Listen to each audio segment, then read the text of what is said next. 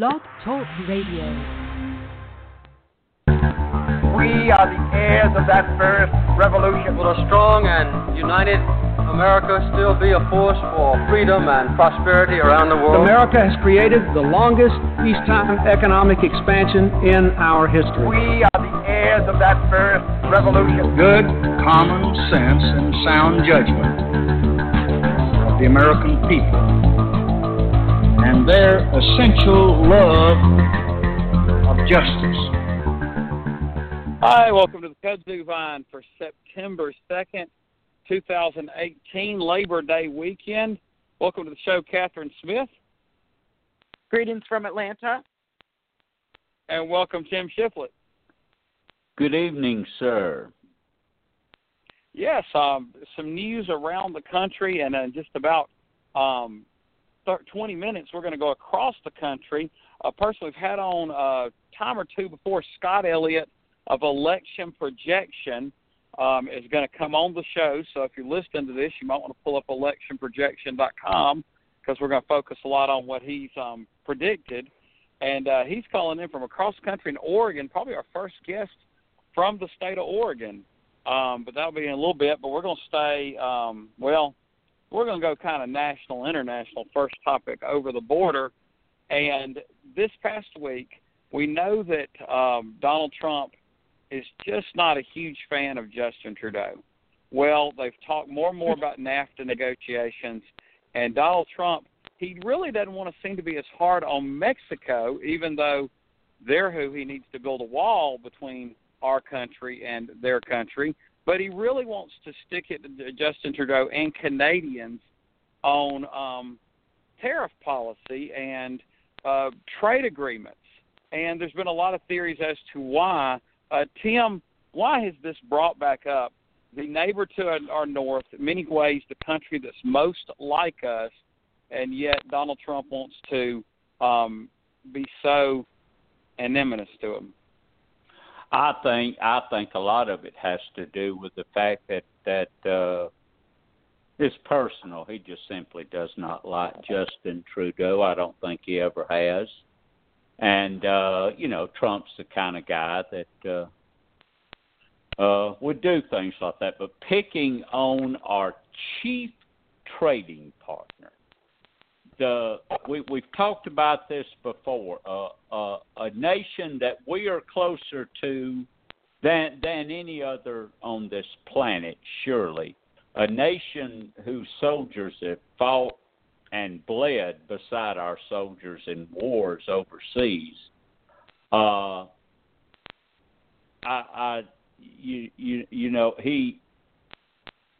He threatens to do away with NAFTA.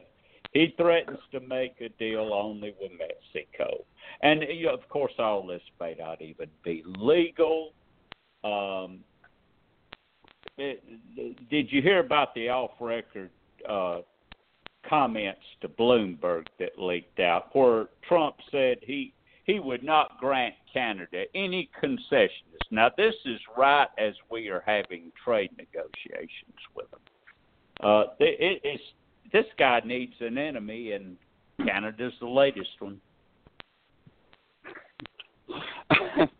Yeah, I agree. It's just that pro wrestling mentality needs an enemy. But this is a definitely a strange one. I don't know that since the War of 1812 that anybody's tried to much make an enemy out of Canada until Donald Trump. Catherine, I find there's a little bit of irony here. Now, of course, some people might say, Canada really doesn't have as many people as America, therefore it's not as important.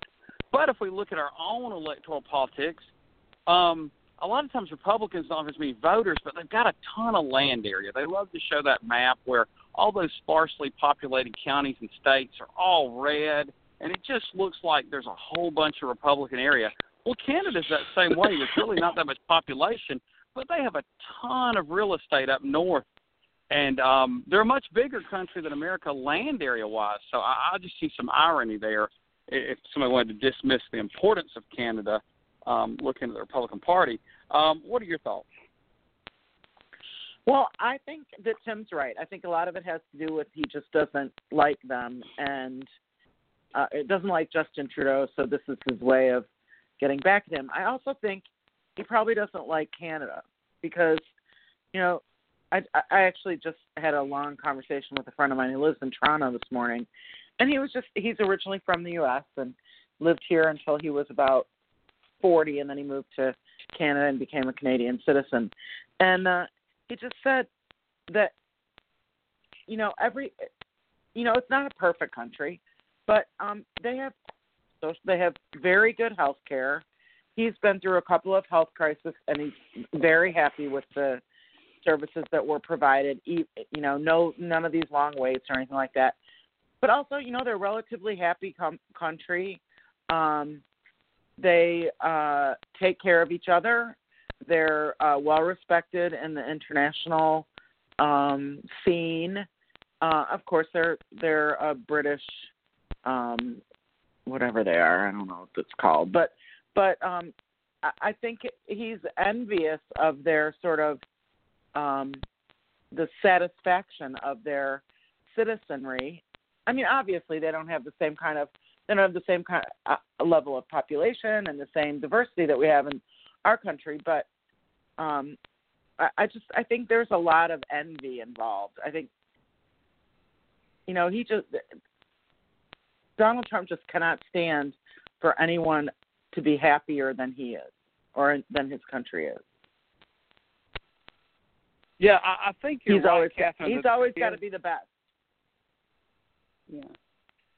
I think you're right. There's a lot of envy on Donald Trump's part, but I don't know that he's actually looked at it complexly and talked about, you know, broken it down by what America has and what Canada does. I mean, obviously the southern part of the country has much better weather. Oh, right. But I think the envy comes from that he looks at Justin Trudeau, who is young and by many ladies' description handsome, in good shape, got a nice young family.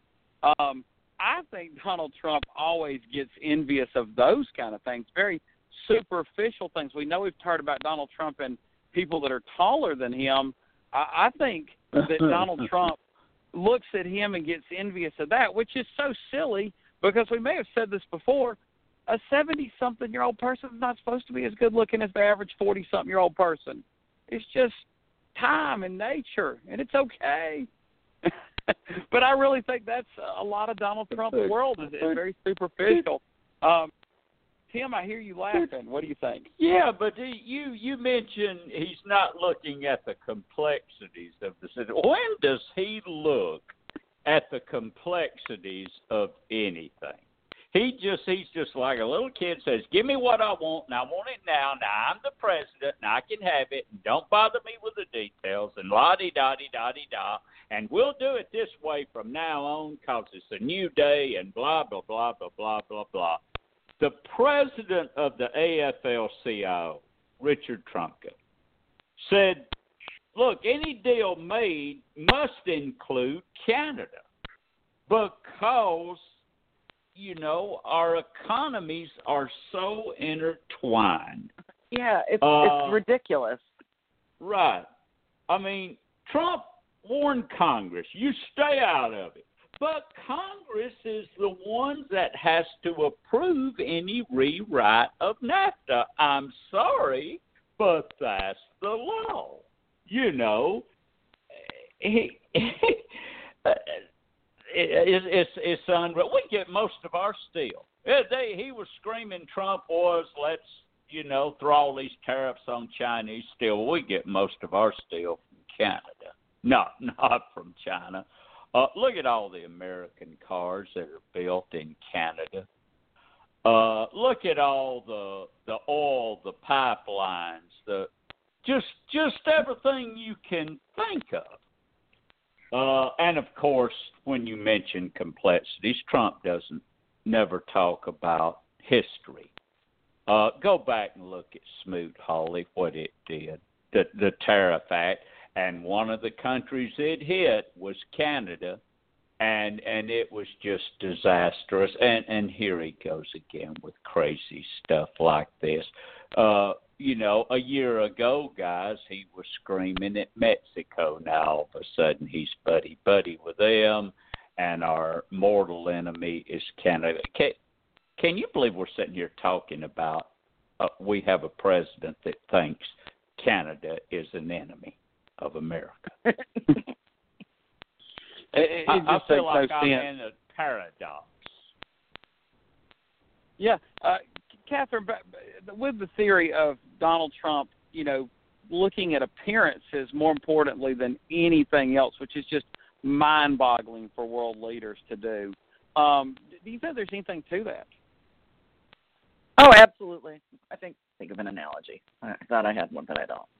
He's just he lacks depth in every way, and has to and this, you know, need to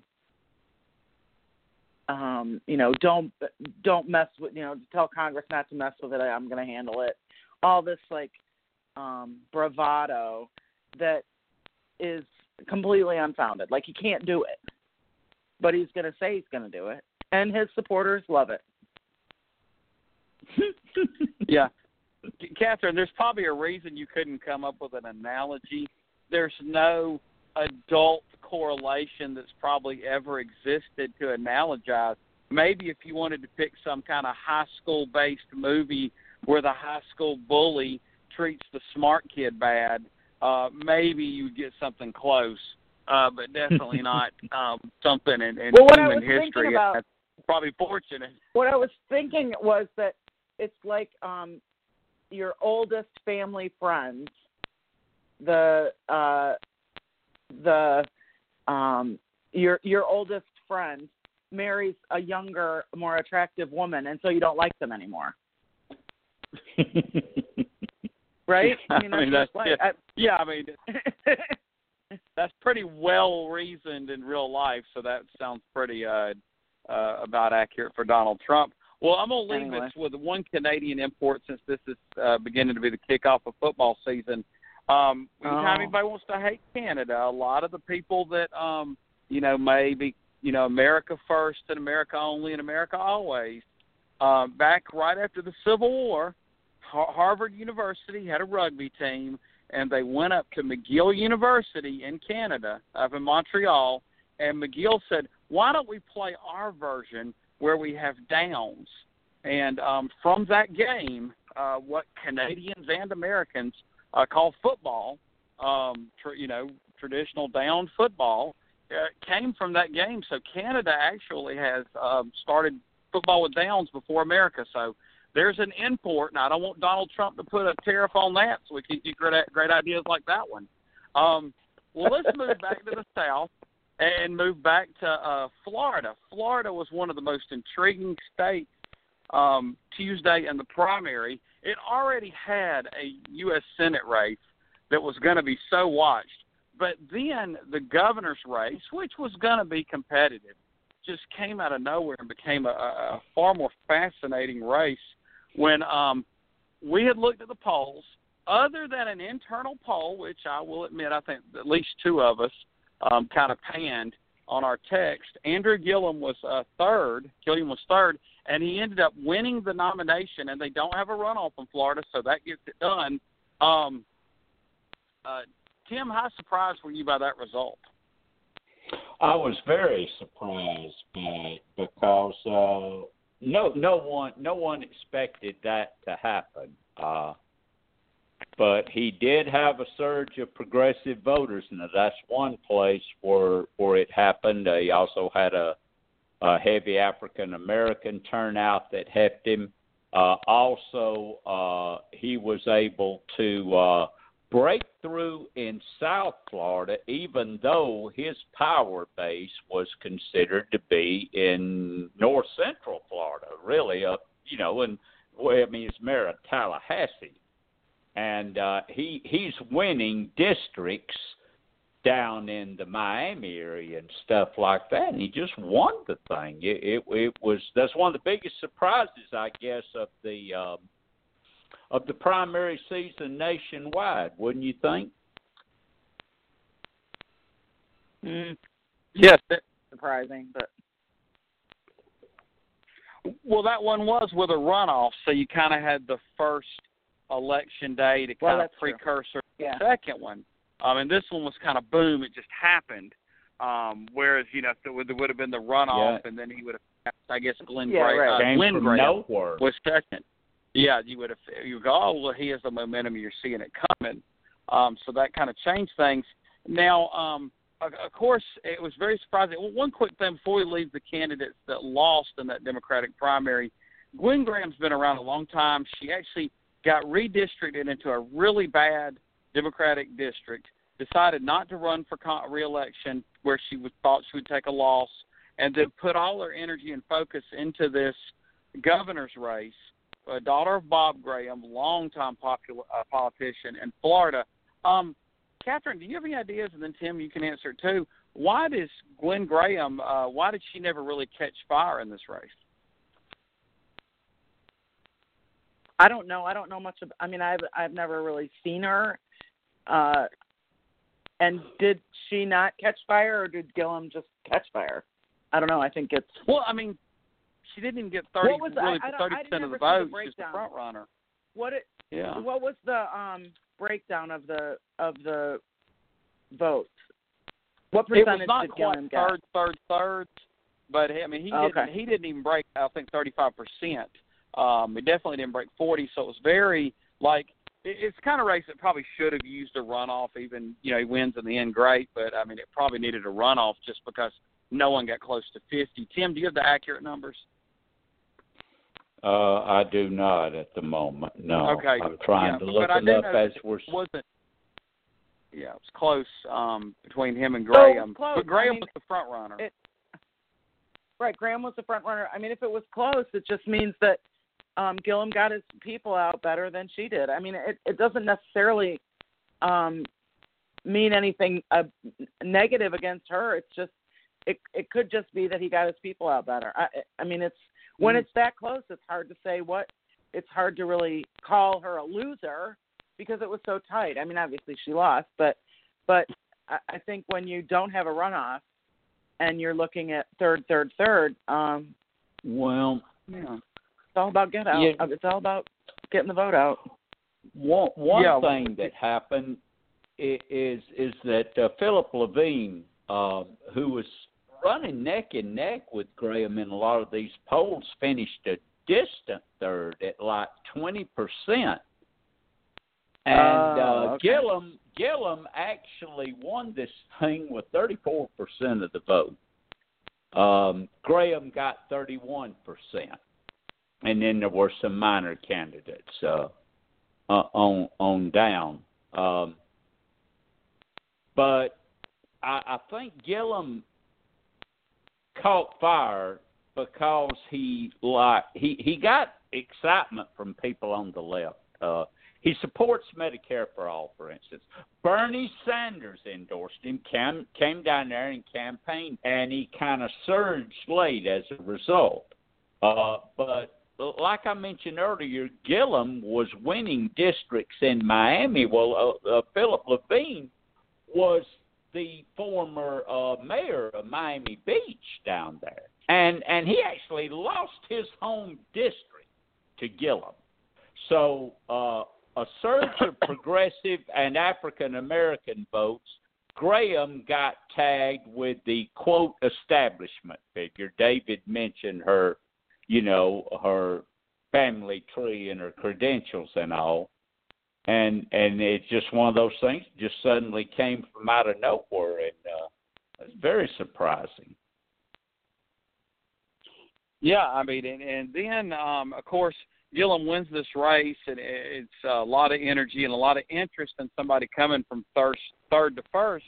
But then Ron DeSantis really makes national news in a horrible way and says, Florida, don't monkey this up. And, of course, Andrew Gillum is an African-American, and there's a long, horrible history with that. It, touches on, Hitler and the Nazis using those kind of things. Now, of course, he was probably would say he was taking a turn of phrase, not meaning that directly. Oh, right. Compounding that was the group out of Idaho that directly has been campaigning against Andrew Gillum, and they are incredibly overt in how they're functioning. And, of course, Ron DeSantis is a very, very conservative candidate, and a very, very conservative candidate probably has to be even more careful in how they function when they want to hug up that closely to Trump like he did in his campaign ad. Catherine, your thoughts on the post-Gillum win part of the campaign with the Republicans? Horrifying. I just can't believe it's 2018 and we're still talking like that. People are still talking like that. I mean, it's just – and he can say it was a turn of a phrase. He can say that, but anybody who has that in their phrases that they turn is – it's a dog – it was a dog whistle. It was just a – I mean, there's just no way you can – use that kind of language and then try to claim you're not. I don't like to call people racist, but I mean, use that kind of language and then back out of it and try to say that, oh, I didn't mean it that way. Well, yeah, you did. Just it's just yeah. Yes, well, now to kind of broaden this thing out from just Florida, we're going to look at all across the country. It's 7:20, and we want to bring in our guest from Election Projection. Welcome back to the Kudzu Vine, Scott Elliott. Welcome, Scott. Well, thank you. Glad to be back, Dave. It's been a while.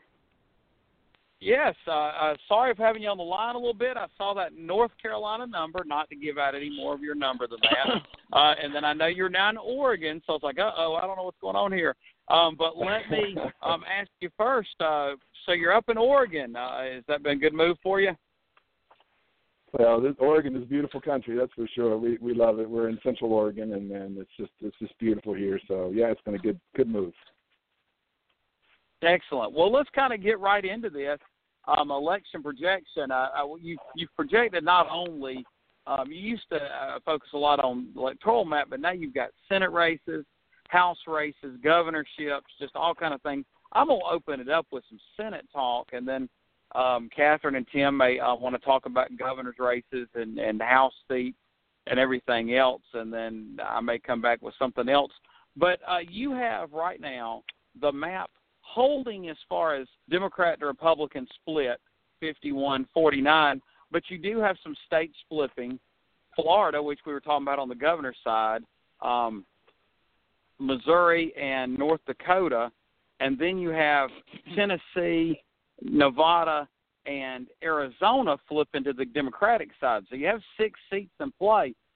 Just kind of an overall question, which one of those do you think is going to be the tightest of the 6 races? Well, I think the one in Florida, you guys were discussing the governor's race. I think the Senate race there is going to be just a monumental race. I mean, you've got a very heavily populated state. You've got two, heavyweights of the political scene there in Florida going back and forth, and that to me is the most intriguing and exciting race that I would point to.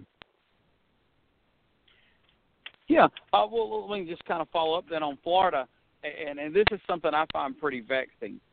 Bill Nelson, to me, he might not get a ton of people excited about him, but he seems to have almost no controversy. I mean, he doesn't seem very hateable by the other side. It seems like the kind of guy that what remaining swing voters we have left would do pretty well with. Why do you think Bill Nelson's struggling in this re-election campaign?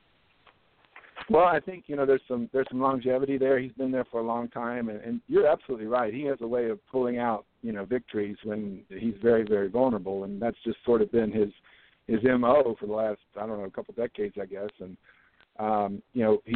he is up against probably the strongest Republican in the state as far as, who could go against him for that seat. And the polls right now show Scott ahead by a couple points. I just can't foresee Scott pulling away there. I mean, he might, but I just feel like it's going to be a very, very close race all the way to the end. And I think that Gillum's presence on the governor line is really going to help, of course, the African-American turnout there in Florida, and that's going to squeeze it even closer. So that one's just, a true toss-up in my view, and very interesting as well. Yes, I think it'd be one of the best ones to follow or go down and see on the ground. Of course, you get the weather in November as well. Well, kind of moving up north to Missouri, it's kind of like a little diagonal line as I look at your map on your site. In Missouri, Claire McCaskill, she may be one of the luckiest politicians. Every time she's up for re-election, she hits a Democratic year and gets a bad opponent. She's in definitely a Democratic year. I'm not so sure if her opponent is going to say anything like Todd Akin did last time. Why do you predict that this is the year the Republicans finally defeat Claire McCaskill? Well, if you look at Missouri, it has been trending Republicans now for well over a decade, and you know the presidential election in 2016 sort of brought that to a head. It basically Trump won that by 18.7 points. So Missouri is definitely a red state these days, and like you said, you're absolutely right that McCaskill has just sort of lucked her way into a couple of terms here. I don't think that. I don't think that Hawley or let's see, is that his name? Hawley is going to be the type of candidate like Akin was. That was truly a disaster for Republicans. So I do think that this is the year that she will be defeated, and I really think that it probably won't be as close as even as the polls say now. That is one where I would see the possibility of Hawley pulling away a little bit.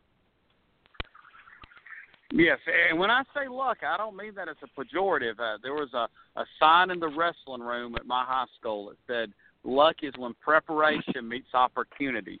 So I think she is well prepared. She takes advantage of her opportunities, and that's actually a good thing, not a bad thing. And then the final one I wanted to ask you about, and then I'm going to pass it around to Catherine and Tim, and maybe it'll get back to me, was North Dakota.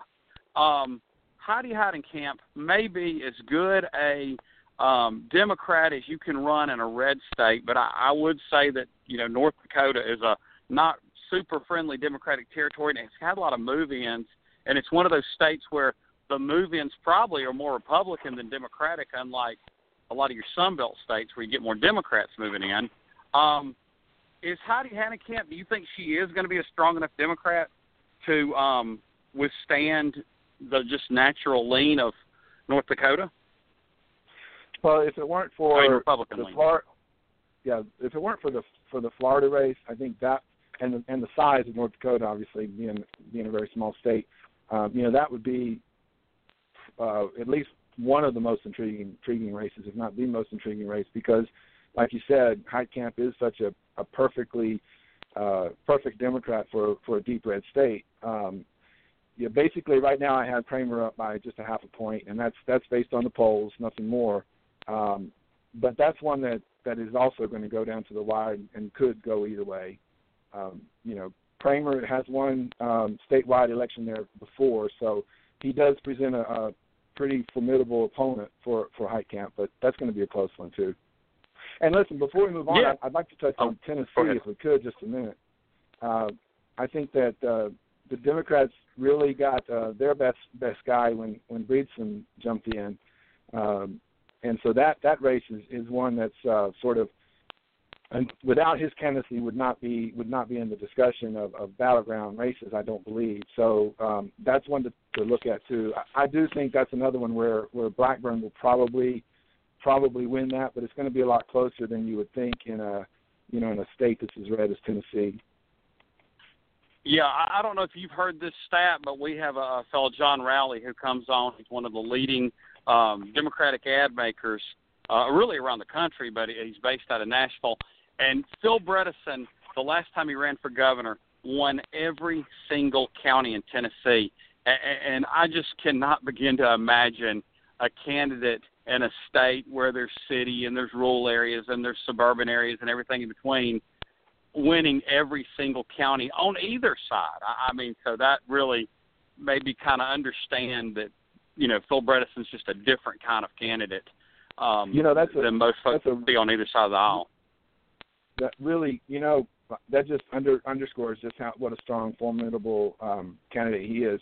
The thing that I would say there is that was a governor's race, and as you know, governor's races can be a lot less partisan, so to speak, than the Senate races. So that you know, if he were running for governor again, he probably did the same thing. With the Senate race, it's a little bit different. I mean, you have Democrats winning the gubernatorial races in Kansas, and you have Republicans winning in Massachusetts. So that's a little bit of a different equation than a Senate race. That said, yeah, I still think it's just going to be a toss up. Yes. Well, I'm going to go ahead and pass this thing to Catherine with plenty of stuff more to discuss with Kim. Catherine? Thanks for being on with us tonight. We really appreciate it. And I am a big fan of Oregon, so I hope you're enjoying the beautiful countryside of Oregon. Yes. I wanted to ask you, I noticed on your governor's map that you have Georgia as a turn to blue, and I just wondered, you know, we all are obviously hoping for that, but I wondered where that came from. Like, what contributes to your math and your projections? Right. So there are several races, and Georgia is one where there's a limited amount of polling at this point in the race, and just based on the one or two polls that I have in Georgia, Abrams is marginally ahead. That's going to be you hit the one that's going to be very intriguing, Georgia, because I think that she will have a tremendous African American turnout in Georgia, and as we saw with Obama's two runs, you know, if there's a large African American turnout in Georgia, a lot of times that can be very, very competitive, even though it's a southern red state. I think we'll see that in Georgia as well, and you know, time will tell which way that needle goes. That could go either way. Well, also, I mean, it looks like I'm really optimistic looking at your. By the way, I like your website because it puts all the information all together there for me. Lots of turns from Republican to Democrat in governors' races across the country, based on your projections. So, do you have any sort of theory about what's going on there? Like what is the, you know, what's the impetus for that, for those projections? I think in general, this is a Democratic year. Without denial, that's what it is. And number two, there are a lot more Republican seats that are contested, or Republican chairs that are contested this year. It's 26 for Republicans and only 9 Democrats are up for re-election. So you basically have a situation where you're going to have naturally more vulnerable seats on the Republican side. And in addition to that, there's also a couple of states, Kansas and Oklahoma, and perhaps Ohio, where the polling data just isn't real robust. There's only one or two polls, like I said. So we don't really know exactly how those races are going to go yet. As we move into September and then, of course, into October, we'll get a better feel of just how big this wave is that may be on the horizon. And a lot of those states could flip back to, you know, light red, and the Republicans may not suffer as many losses as I'm currently showing. On the other side, you know, a state like Oregon right now is red, and that's basic. So that's on the basis of one poll, right? So once we get more polls, you know, I fully expect, honestly, unfortunately for me, I don't know if your audience knows, but I'm a conservative. You know, I do believe that Kate Brown will probably, you know, pull that out. So this is early, so a lot of things are early. And about one of the things about my projections is that I've always said this is what would happen if the election were today. It's not a real predictive model. It's projection. So, you know, as it gets closer to the election. We all understand that. Yeah. So I think, you know, overall, the Democrats are going to enjoy a really good year. And in the gubernatorial arena, I think, you know, there's several seats that they're definitely going to pick up.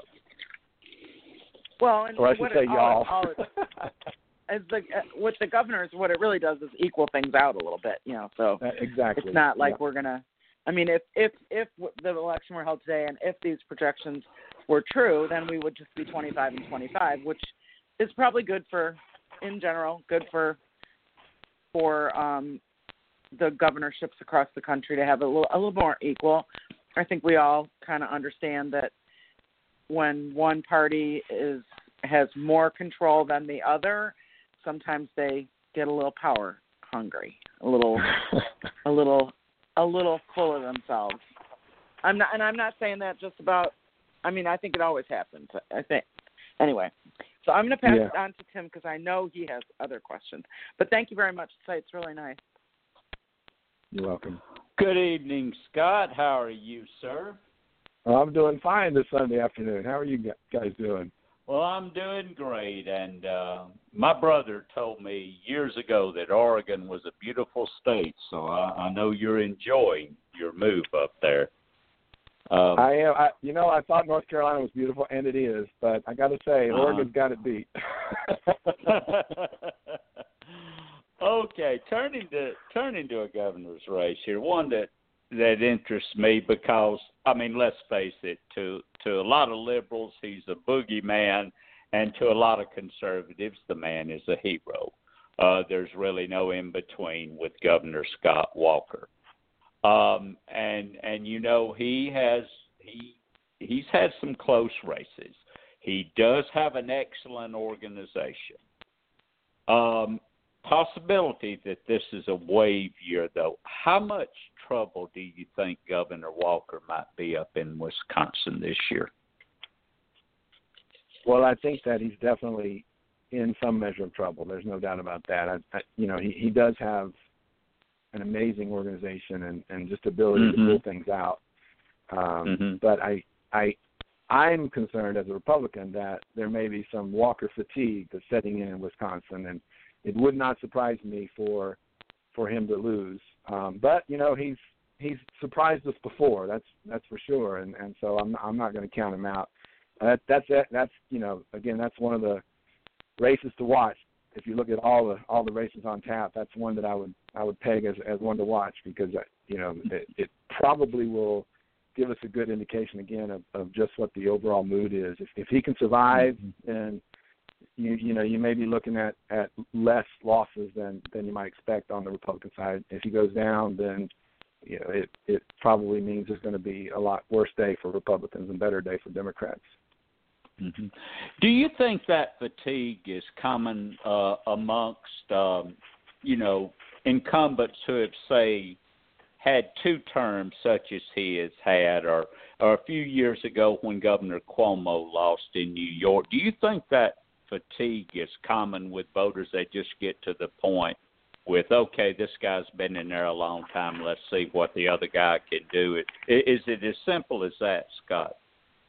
Well, I don't think it's as simple as that. I think there's a lot to be said about just the performance of the governor and the way that performance is viewed by the public.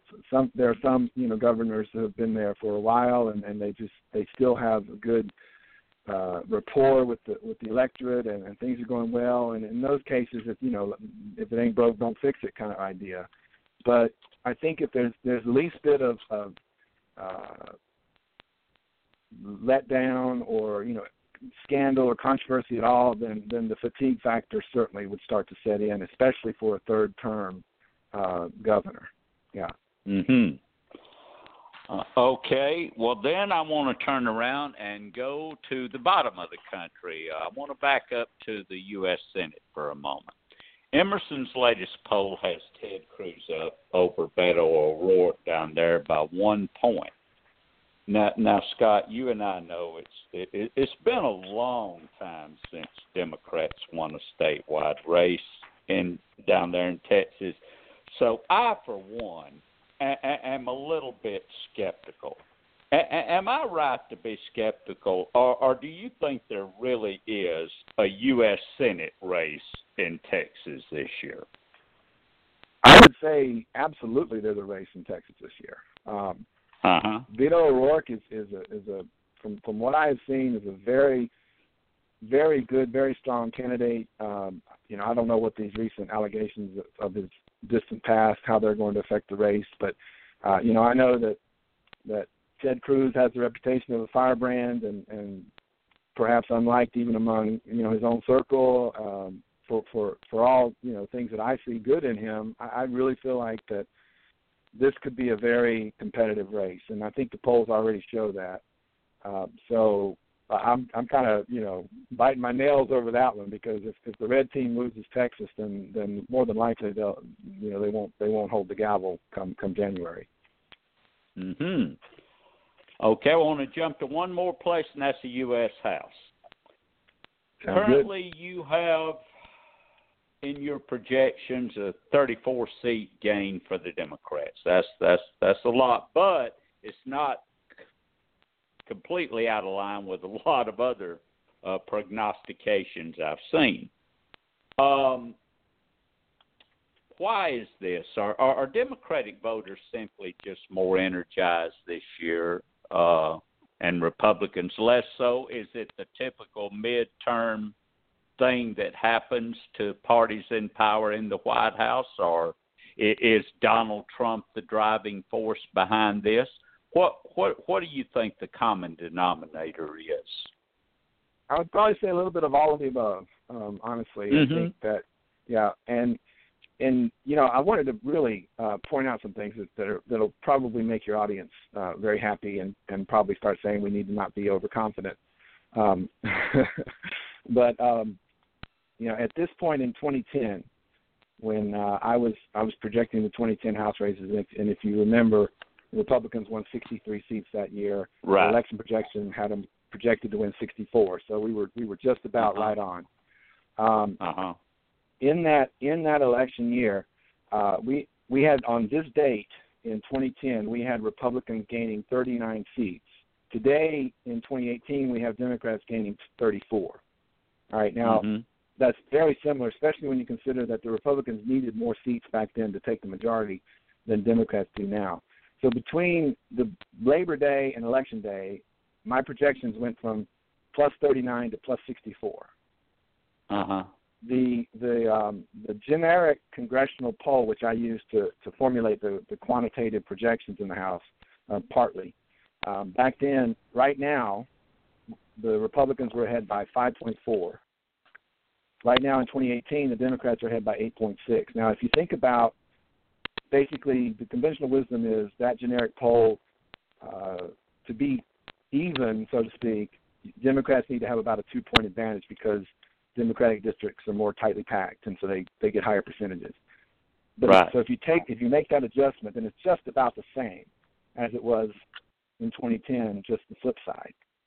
So there are a lot of similarities between 2010 for the Republicans and 2018 for the Democrats. Now, I'm not saying we'll see the same thing because, you know, it could tighten instead of going the opposite way. But I just want to bring up a couple of points here on the House. My projections, there are 20 seats that are currently rated Democrat that are within 2 points. And there are about the same number of seats that are currently rated Republican that are in 2 points. So either way, you know, we could go from just a 2-point swing in either direction. We could go from Republicans retaining the House to Democrats winning 50-plus seats. So it's very much up in the air as to, you know, what this election is going to look like. Wow. By the way, I wanted to let you know, I've been a devoted viewer of your site pretty much since you came online. And that particular year when the Republicans did gain 63 seats, I told some friends right before the election that I thought the Republicans were going to gain 60-plus seats. I pretty much based that on what I had read on your site, so you made me look pretty smart, fella. I wanted you to know that and give credit where credit is due tonight. And with that, I appreciate that. Run it back up. All right. With that, I'm going to run it back to David. David? Yes. Well, Scott, we thank you for being on. First, I want to hope we have you on again this election cycle, and when we do, I want to take some time and let you talk about your novel you've written since the last time you've been on, Pillars of Power, so people can look at that on your site. We'll let you get really in-depth next time. People wanted to read your – I think everybody knows your site because we plugged it, but if there's other media sources to view your work at, let the folks know that. Okay, well, you know, my site's electionprojection.com. I also have – I'm on Twitter at bloggingcaesar, and I'm on Facebook at Facebook.com/electionprojection. So any of those social media outlets you can follow and like, and I'd appreciate that very much. And spreading the word, you know, I got a late start this year because I actually contemplating not doing election projection. So I'm suffering a traffic shortage, so to speak. So any promotion, I would very much appreciate. Oh yes, well when you finally got into the game, you came on strong, so that's the good news. Well, thank you so much. I appreciate it, and I really enjoyed talking with y'all this afternoon. I look forward to the next time. All right. Thank you, Scott. Scott Elliott of Electionprojection.com. Good to have him on, and one thing you can kind of look at with trends, if we do predictions, we might sometimes have a little bit of rose-colored glasses for Democrats. Maybe Scott has a slight one for Republicans, but he does everything makes sense in line with what he has, if you will. Well, let's kind of get back into some other topics. And one thing that this morning I saw for the first time, Tim, I know you've seen it several times throughout the week. Brian Kemp, Republican nominee for governor of Georgia, has his first general election ad. And other than the name Brian Kemp and the guy wearing the plaid shirt, everything else looks different. He smiles in the ad. The music's different. The way he frames issues. Now, he still has a conservative, code language and everything else. And he's Republican. I understand that. But he talks about a better Georgia. And, I'm like, where did the pickup truck and the guns go and throwing, Hispanic peoples in the back of the truck go? Shooting the boyfriend. Where did the scowl go? I mean, now we're smiling. What changed, Brian? I'm just absolutely shocked. Catherine, have you seen this ad? I have seen it. I think somebody got to him and said, "You need to tone that down. Tone that down, bro." At least he still has his plaid shirt on. Yeah. He's got, what it is. He's probably got Washington advisors now, whereas he had, Bubba's advising him before. You think you would stick to the same team. I mean, you shouldn't fire the team that got you the nomination. It might not be that he fired the team. It might just be that, like the Democratic Governors Association the Republican Governors Association or whatever they're called, right, and other, national money came in and said, here, we need to tone this down or change your tone a little bit. Well, I'll tell you, I'm actually, and maybe they don't want me to be offended for him, but I'm offended for his base, the Republican base, because of this ad. It was almost the sign I got was where he looked at his Republican-based voters and said they can't handle economic development and education and an optimistic somewhat optimistic view of Georgia. All they can handle is red meat, pick up illegals and guns. And I drove a pickup truck, which we've talked about ad nauseum. That's not a campaign issue. That's not a qualification. That's nothing. That's your mode of transportation. But, it was just it's so disrespectful to those voters that that he didn't feel in their primary election, even though Casey Cagle early on, that ad actually looked a lot like Casey Cagle's first primary ad. It did. And then he had to push away from it. He had to go into illegals and guns, 1-2 punch. Tim, do you kind of see where I'm coming from, that it's almost – he kind of dumbed down the primary ads for the Republican base. Mm. Yeah, of course he did. He did it to get the nomination, and it worked. You know what? I got to agree with what Catherine said. I believe that the Republican Governors Association came in. They brought some national people in. I think what shook him a little bit, he came out of the primary with a victory, and lo and behold, Stacey Abrams is running 3 or 4 points ahead of him. In other polls, right on top of him.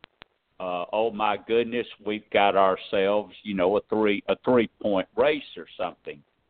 And so they decided it's time to pivot to general election form.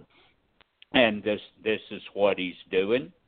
I do not think that the early run of negative ads that they ran against Abrams stuck. I don't think they did a lot of good, especially the stuff about taxes and stuff like that.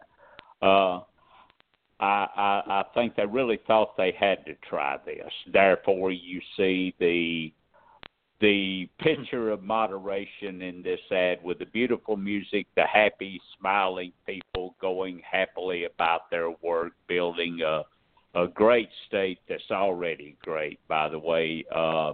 Did you notice that Donald Trump was not mentioned anywhere in this, for instance? I think Catherine's exactly right what happened. The thought is, well, we got our base, but we are going to have to do something to counteract what Stacey Abrams is doing with this surge of newly registered voters she's got, and with the type of campaign that she's running, which is turn them out heavily in the metro area and then swing south and get every vote they can get down that way. I think that the Republicans think it's working, and they've got to counteract it. And you just saw the first episode of it on television this morning, David. Yeah, I tell you this. I think that the polling they've done, focus groups, they've done issue polling and different things, and it does have them scared. You're right. As soon as the Democratic Governors Association, the Republican Governors Association put out attack ads the day after the two nominees were set, and that ad where they tried to tie Stacey Abrams to Nancy Pelosi and Hillary Clinton, that is the most weak stuff I've ever seen. Yeah, Nancy Pelosi worked for them in 2000. Was it 2010 or 2014? That kind of hit its zenith, and it worked. And they've just run it into the ground, and people are immune to it. And Hillary Clinton, they need to figure out that she is not in public office. She is, for all intents and purposes, a retired grandmother of two. So she's just not someone that they need to – I mean, they lost their chance. If she had won the election like she had got the most popular votes, and none of the Russian hacking and everything else, and she was in office, they could have rightfully used her. But they lost their chance, just like Fox News. I think I told y'all Tuesday I was someplace, and that was what Fox News was busy on, was something about Hillary Clinton. I'm like, y'all people need to give. You had your chance, but she's not president. So, you lost a credible topic of conversation there. But I do think that the polling has somehow shown that Brian Kemp's going to have to do something else. I just didn't know he had a smile in him. Did y'all? What, David? The scowl was, of course, to remind the base that President Trump is on his side. That's all the scowl was. That was Donald Trump's scowl. Now we're giving our general election smile that the Republican Governors Association and the other national people have told us we need to give. At some point in every campaign, I believe, for governor, you have to tell people why they should elect you. Well, he started doing that this morning, a little late, but something has shook them up, and I think it's a combination of things, and I still think Catherine was very right about why it wheeled like it did, and it looked like a different person out there. It's because different handlers are getting to him. Well, yeah, and also, we'll see that on the disclosure if he has a new media group. Catherine? It's very believable either. I mean, he didn't look very comfortable. I don't think, I mean, a lot of people aren't going to really notice, but anyone who's paying attention, has been paying attention, will likely have the same reaction we are. Like, well, who's this guy? This isn't the guy I voted for. This isn't the guy I voted against. This is some new iteration of Brian Kemp that has been sanitized and cleaned up. Do you think that ad would have worked better? Do you think that ad would have worked better, Catherine, if they had given out the same information, showed the same smiling, happy people, but have a voiceover man or an announcer talking in the background and never show Brian Kemp? Do you think it would have worked better that way? I think that would have been more believable, but... Mm-hmm. But I also think that it's really hard to do. I think we are conditioned to expect to see the candidate. I saw a new Stacey Abrams commercial this morning that had a guy introducing her, like talking about her, and I was like, "Wait, what is this? Is this an anti-Stacey Abrams or is it?" And then they showed Stacey and her, you know, talking to people, and I was like, oh, I get it. He's you know, speaking for her. So I think we expect to see the candidate in the ads. Well, yeah, and I think that actually I'll say this. I don't think it was a bad ad. I think it was just so incongruent with what we saw throughout the primary. Actually, I thought it was a good ad compared to those ads. You know, it actually, you know, had a little bit of aspirationalness as much as a Brian Kemp ever could.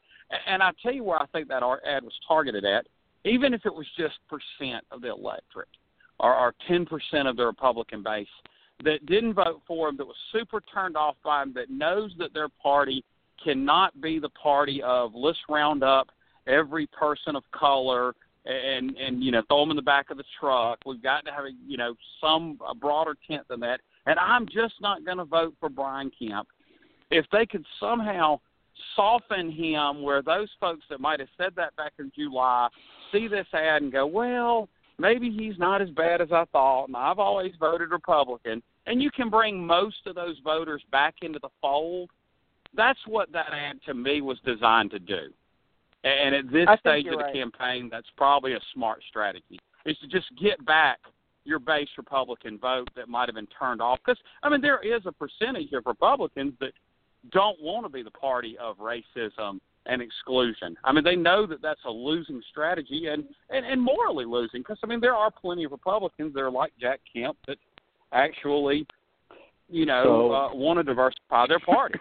So that ad is targeted, say, at Alpharetta as opposed to being targeted to this corner of the state. Probably so. Right. And there are voters in this corner of the state that are Republicans that don't, are not Snuffy Smith. I mean, there's voters in every county of Georgia that are Republican but not Snuffy Smith. If there's a contingent of those folks too, but that's not who that ad was for, in my opinion. Now, of course, I'm not in the ad room. I don't know all the strategy behind it, but that's just my feelings. Well, guys, it's getting close to the end of the show. We didn't even get a chance to talk about Starbucks coming to Atlanta and what that may portend and how that affects the governor's race. But the Arizona primary we didn't get to, but we always got next week. And we went ahead and set up our guests for next week. This week, the author of How Democracies Die, Stephen Levitsky, is going to come on the show and talk about his book and all of those concepts. Really excited about that show. Till next week. Okay. Kudzu Vine. Good night. Good night, guys. Y'all. Bye. Hello, it is Ryan, and I was on a flight the other day playing one of my favorite social spin slot games on ChumbaCasino.com. I looked over at the person sitting next to me, and you know what they were doing? They were also playing Chumba Casino. Coincidence? I think not. Everybody's loving having fun with it. Chumba Casino is home to hundreds of casino-style games that you can play for free anytime, anywhere, even at 30,000 feet. So sign up now at ChumbaCasino.com to claim your free welcome bonus. That's ChumbaCasino.com and live the Chumba life. No purchase necessary. VGW Group. Void where prohibited by law. See terms and conditions. 18+.